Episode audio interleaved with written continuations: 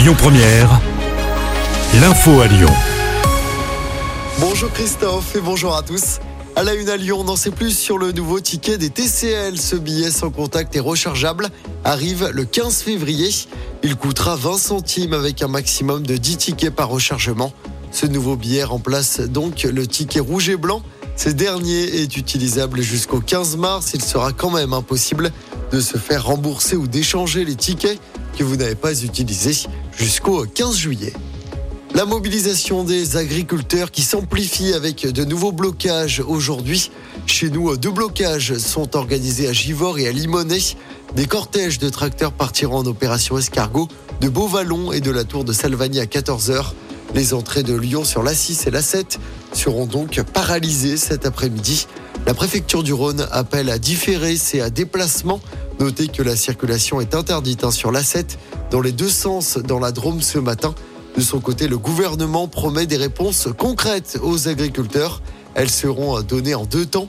D'abord vendredi avec un déplacement du Premier ministre Gabriel Attal, puis mardi prochain lors de son discours de politique générale à l'Assemblée nationale. Dans l'actualité locale, un animateur de centre social mis en examen dans la métropole de Lyon. Il est soupçonné d'avoir agressé sexuellement quatre enfants du centre social Françoise Dolto à Dessine, des enfants âgés d'une dizaine d'années. L'animateur a été exclu fin décembre et placé sous contrôle judiciaire. Du sport, du handball, la France est déjà qualifiée pour les demi-finales de l'Euro affronte la Hongrie tout à l'heure à 18h.